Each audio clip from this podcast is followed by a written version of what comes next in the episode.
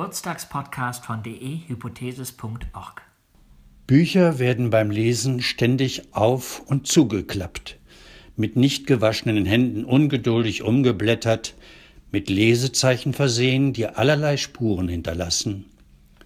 Seiten werden für Kommentare sowie persönliche Einträge benutzt, gelegentlich auch beschädigt und wieder repariert.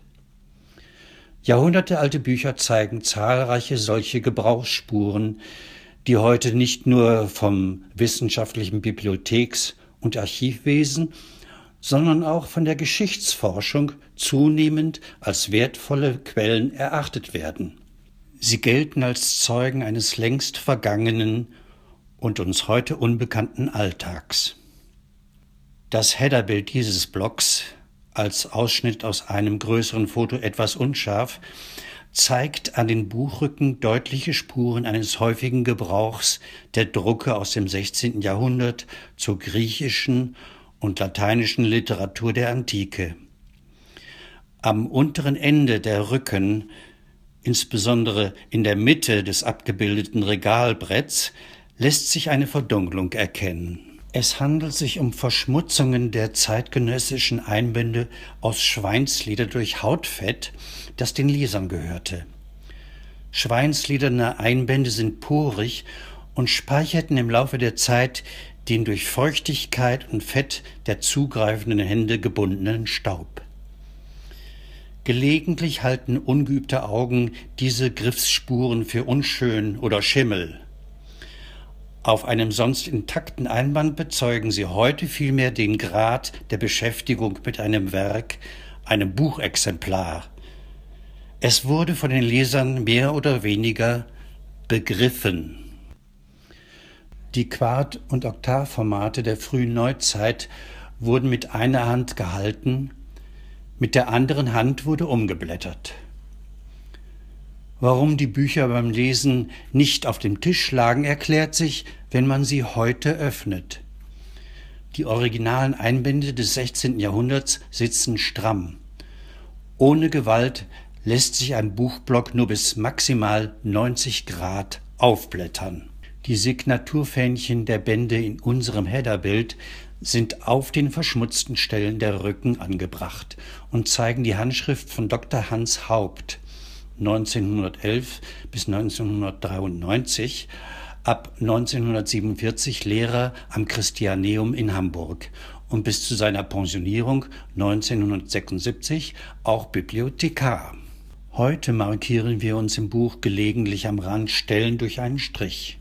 Die Leserschaft des Mittelalters und der frühen Neuzeit bevorzugte die Ausführlichkeit, die Lust ihrer Schreibfedern Sie malte sich gern einen Zeigefinger an den Text.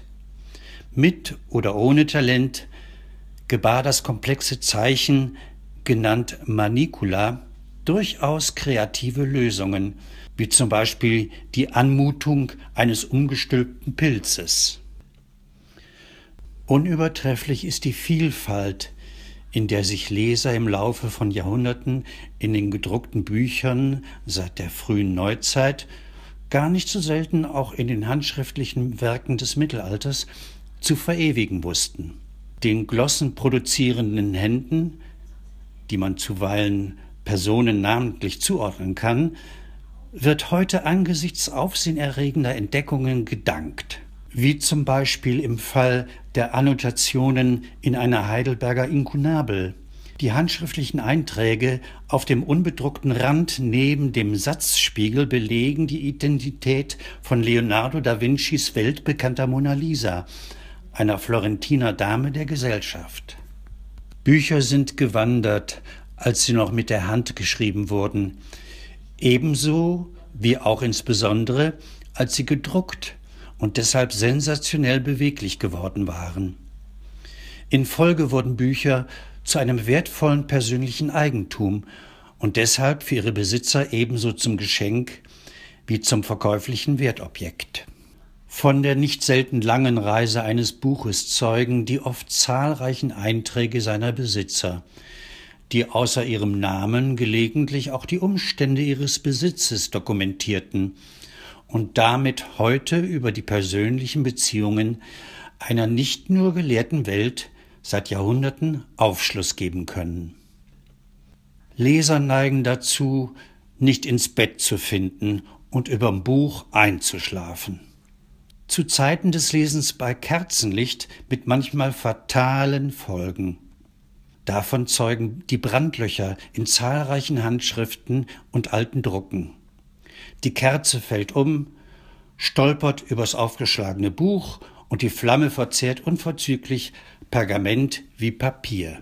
Das verrußte Loch durch viele Seiten hindurch bleibt. Manchmal setzte das Malheur umgehend die Feinmechanik der Reparatur in Gang. Im Codex Altonensis, der italienischen Pergamenthandschrift der Commedia des Dante aus dem 14. Jahrhundert, findet sich ganz hinten im Paradies ein Flammenfraß gleich durch mehrere Lagen. Er wurde bei jedem Blatt durch Pergamentflicken mit Textergänzung repariert. Dieser vor Jahrhunderten entstandene und offenbar zeitnah versorgte Schaden könnte die Erklärung und damit auch eine Datierung bergen, warum die Pergamentlagen eine opulente Illustration des Inferno von einer Hand zeigen, das Purgatorio erkennbar von mehreren Händen illustriert wurde und das Paradiso nach einer Reihe von Vorzeichnungen am Ende gänzlich unbebildert blieb. Heute bietet uns der Schaden einen Beleg für die Arbeitsweise norditalienischer Skriptorien des späten Mittelalters. Der Text wurde zuerst erstellt, bis zum Schlussvermerk des letzten Schreibers, und zwar mit Freiplatz für die Illuminierung. Die Malerei indes folgte zeitlich in deutlichem Abstand. Manchmal scheinen die Bücher irgendwann in den Dornröschenschlaf gefallen zu sein. Eingelegte Halme und andere pflanzliche Merkhilfen bildeten, über Jahrhunderte gewichtig gepresst, die eigenen Schatten aufs Papier. Lesezeichen in Form von Zetteln, insbesondere solchen aus jüngerer Zeit, wirkten indes zerstörerisch. Unbemerkt zerfraß deren Säuregehalt innerhalb von Jahrzehnten das alte Hadernpapier. Bücher waren nicht selten der Gewalt ausgesetzt. In einer Inkunabel hat jemandem ein Holzschnitt gefallen oder eventuell auch nicht gefallen, und er hat ihn hastig herausgerissen. Ein Eckchen blieb.